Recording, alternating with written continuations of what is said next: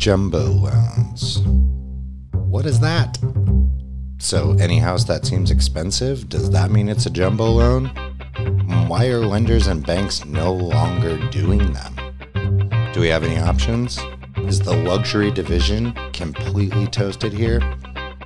Today I have Ed Schwartz, a fan favorite to all in the region, breaking down some different options we might have to still close on luxury properties.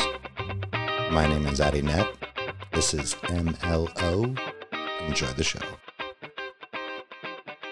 We are all trying to do this from home, right, Ed? this, this is how we roll these days. This I mean, oh my gosh, I'm even trying to figure out like, oh, all this technology and whatnot. I'm supposed to be the one at it. So thanks for uh, bearing with us. And hey, welcome to the show, everyone. We have Ed Schwartz, a fan favorite out there. Um, Ed, thanks for thanks for joining us on the MLO show today.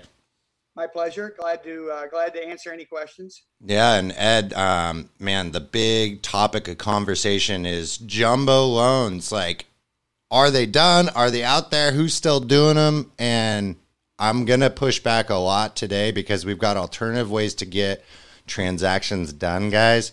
Um, and I'll do my best to kind of translate into a lot of that just general population translation. So, Ed, what do you what do you see going out there with jumbo loans, and how do you guys present an alternative solution for everyone?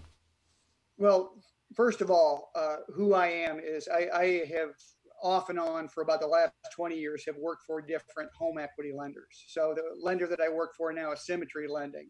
Yeah. And uh, the way that we have been set up uh, for the last two or three years is uh, we do home equity lending behind first mortgages. Uh, but the crazy thing that has happened in the last few weeks is, for the most part, jumbo lending has gone away. Okay. So, as far as I know, there's not too many lenders out there that are still doing jumbo lending. The ones that are left are making it so tough and restrictive that 99% of the population cannot get a loan through, certainly not in a 45 or 60 day window. Right, right. And Ed, just so that everyone out there who's not in the industry and watching and tuning in today, a jumbo loan is a loan that exceeds the uh, conforming limit within your county or state. So here where we are, Portland, that's 510, 400 amount borrowed. Not the sales price, but the amount borrowed. Exactly, exactly. So, you know, certainly in Oregon and Southwest Washington, that leaves a big, big hole. hmm uh, because there's a lot of homes uh, that are, you know, in, in from 1.2, 1.4 million all the way down to um, six, seven hundred thousand uh, Mhm. that no longer have homes. Yeah, I mean, especially that in Portland area, um, I couldn't imagine Seattle, San Francisco, but us being a little more affordable in Portland, right? So even that like low six hundred doesn't get you a whole lot of house. Um, and say you've got ten percent down on a payment, you're you're in jumbo land, right? Exactly, exactly, and that, and that's where we come in. Mhm. Is uh, we step up, provide uh, the difference between the five hundred and ten thousand dollar limit up to whatever your borrower needs. So, assuming they can come up with ten percent down, we can step in all the way up to uh, on our side up to a half a million. Okay. Okay. So just to make make this once again educational for everyone, there would be two loans in that situation, right? Correct. Okay. Correct. So you'd have a first at five hundred and ten thousand, Uh huh. uh, second, uh, which we would provide, which would go all the way up to, could go up all the way up to five hundred thousand. Okay. Okay. That's that's really good to know, and that would be referred to as what, like a second, a piggyback. What what's the most common uh, terminology used these days, Ed? I, I, I do hear piggyback quite a bit. Okay. So it, it's um, the second piggybacks onto the first, and it allows you to get your loan limit um, up to where you need it to be. Okay. And we got to make it clear for everyone too, just compliantly. This is all educational. So it's there's certain credit requirements and different um, rules and guidelines per your loan officer. So if you were shopping in that say 600 um, or higher range and you have that at least a 10% down payment, it's worth connecting with your loan officer. And your loan officer works with Ed in finding alternative ways to finance the home, even though you might have thought you were out of the market because, quote, jumbo loans are done. Anything to add to the way I just said that there, Ed? No, I think you're spot on. Okay. And uh, there's, I mean, there's a, there's a number of um, there's a number of reasons why people used us. Jumbo lenders have been very very restrictive for the last couple of years. Mm-hmm. Uh, they've had issues with uh, the amount of reserves you have to have, sometimes requiring that you have, uh, you know, a year's worth of, um, you know, if your monthly house payment is five thousand, Mm-hmm. uh, that you would have have to have um, 12 months of that in reserves. Uh, in terms of the way that they look at tax returns, in terms of the way they uh, look at um, uh, a, a number of ways that they underwrite. So Mhm. we we've always stepped in because of those reasons. Uh, but now we're stepping up just because jumbos don't exist at all. Right, right. And I think that's a really important thing to know, guys, because um, if you were in that price range and you were just stepping out and saying, "Hey, there's there's no way I could do this right now because of what you heard," there are some options out there. So once again, you know, there's product specific uh, guidelines per the loan officer and the lender that you're working with, but it's worth a call and it's worth checking out to see if this is an alternative option. Now, Ed, I'm going to bring this up because you know, we start using the word second mortgage or piggyback, and with everything that's going on with forbearance and late payments, a potential foreclosure market. So, do any of these things kind of put us back into those things that a lot of people are concerned about, or are there new kind of restrictions and guidelines that are preventing us from some of the bad decisions we made in the industry over a decade ago? Well, uh, you know, it's, it's interesting. Uh, Mhm. I, I, I can tell you that um, myself, and then there's a handful of companies have been a little bit more conservative. Okay. Historically, the loans that got the second mortgages, the first mortgages that got everybody in trouble were the high, higher, um, the lower down payment loans. Okay. So loans where people had almost no skin in the game. mm-hmm. Uh, our particular company uh, around most of the country limits the lending to where people do need to come in with 10% down. Mm-hmm.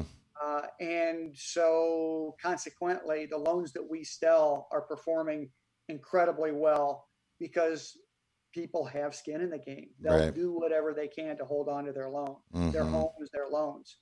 Uh, so we have not had to have uh, pullbacks in the way that we underwrite and the way that we look at loans at this point. Okay. Having said that, there are a handful of second mortgage lenders that have gone out of the business in the last few weeks or have, have left the marketplace. Yeah. Um, But uh, us and uh, and a handful of others are that have held firm to requiring a little bit more down are, are, are, are doing well and there hasn't been a whole lot of pullback at this point. Yeah, that you know, you mentioned that zero down or down payment assistance programs. You're seeing a lot of those wash away um, and be very challenging to even find a lender that's doing those these, these days, similar to the jumbo. I call them like the bookend products, right? So you're seeing those um, definitely dissolve as the market becomes a little more scarce and a little more tight on the guidelines.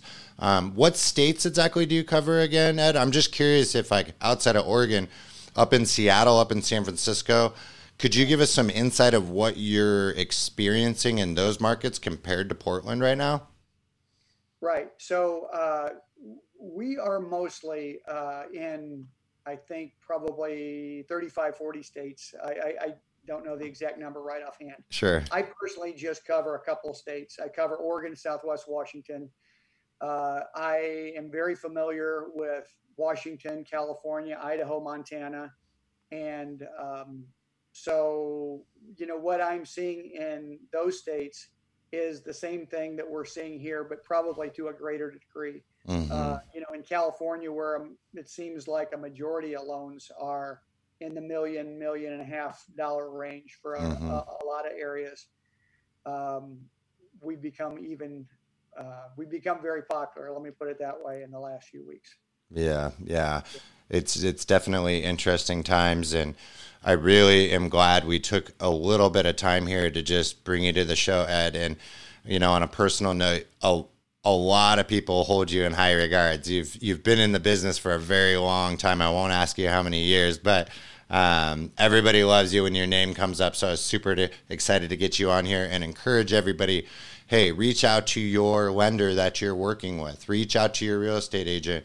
Um, and if your plan this year or next year was to buy a house and potentially um, you stopped looking because it was a jumbo market for you, there are some things to look at and there's some alternative uh, um, products out there, especially ones that Ed's uh, providing. Well, yeah, and I, the one thing that I would say is um, right now, um, my best guesstimate is that the homes that are selling under 500,000 Fannie Mae still has, I, I, don't think Fannie Mae has really changed their rules a whole lot on those. Uh, but with the jumbo financing washing away, I think that there's going to be some great opportunities for people who have been looking for their dream homes in the higher value amounts, mm-hmm. the higher loan amounts. So uh, if I were looking to trade up, now would be a great time. Mm-hmm. Uh, and I think that there's going to be a, um, a lot more availability on the market, but uh, we shall see. So what I'm hearing you say, just to like bring that into summary, is okay. So if less people are qualifying for, say, that you know higher tier level home, Ed, potentially that turns into a little bit more of a buyer's market for that quadrant of a sales price. Meaning, someone could upgrade to your point um, just base it out of competition and eligibility to purchase the home. Don't walk away out of fear right now. So, yeah, I know I, we get that all the time too. With like uh, people ask me, "Well, what what what should I offer under asking or blah blah?" And I think the tough thing is we're just in a market right now that we're all adapting and we're learning each day of where it's going. And one highlight on the media could change the temperature not only of the buyer but of the seller. Are you seeing that out there too? you know, Addison, I, um, I, I, being on the wholesale side, mm-hmm. uh, I, I, I, tend not to watch with that granular of a level. Yeah. Uh, of, of, detail. Um, but yeah, I, I, you know, the one thing that I do know, uh, having been around as long as I have, is anytime that there's changes in the marketplace, uh, there are opportunities. Yeah. Um, and you know, Portland's been kind of a, a rough market to sometimes you find the perfect home mm-hmm. and uh, you're bidding against maybe three or four people. And um, now might be a really great opportunity uh, to find your dream home mm-hmm. if, uh, if, you're if you're out there looking. You can make the move. All right guys. Well ed i want to thank you again for taking the time. It was a pleasure to have you on and um, much appreciated. And uh, i hope you have a good rest of your day. Back at you. Stay safe